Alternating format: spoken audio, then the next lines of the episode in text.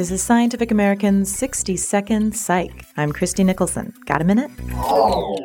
With the recent suicide of Nicholas Hughes, we are tempted to think that there might be heritability in taking one's life, since his mother, the poet Sylvia Plath, stuck her head in a gas oven a year after he was born.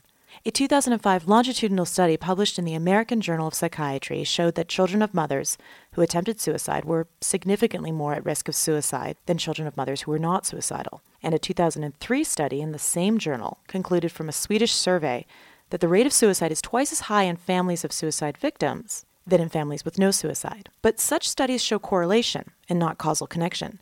And while a 2007 review from the Middle European Journal of Medicine concludes that suicide is significantly more frequent among identical twins versus fraternal twins, pinpointing the genetic link is difficult.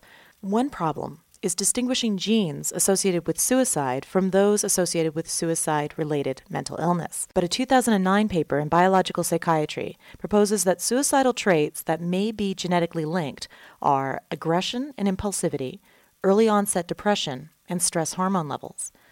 Whether Hughes inherited a suicidal tendency is unknown, but he did suffer from depression and had significant life trauma. Not only did his mother commit suicide, his father's second lover, Assia Wevill, also committed suicide by asphyxiation from a gas stove. And curiously, she died 40 years ago to the very day when Hughes decided to take his own life. Thanks for the minute. For Scientific American's 60 Second Psych, I'm Christie Nicholson.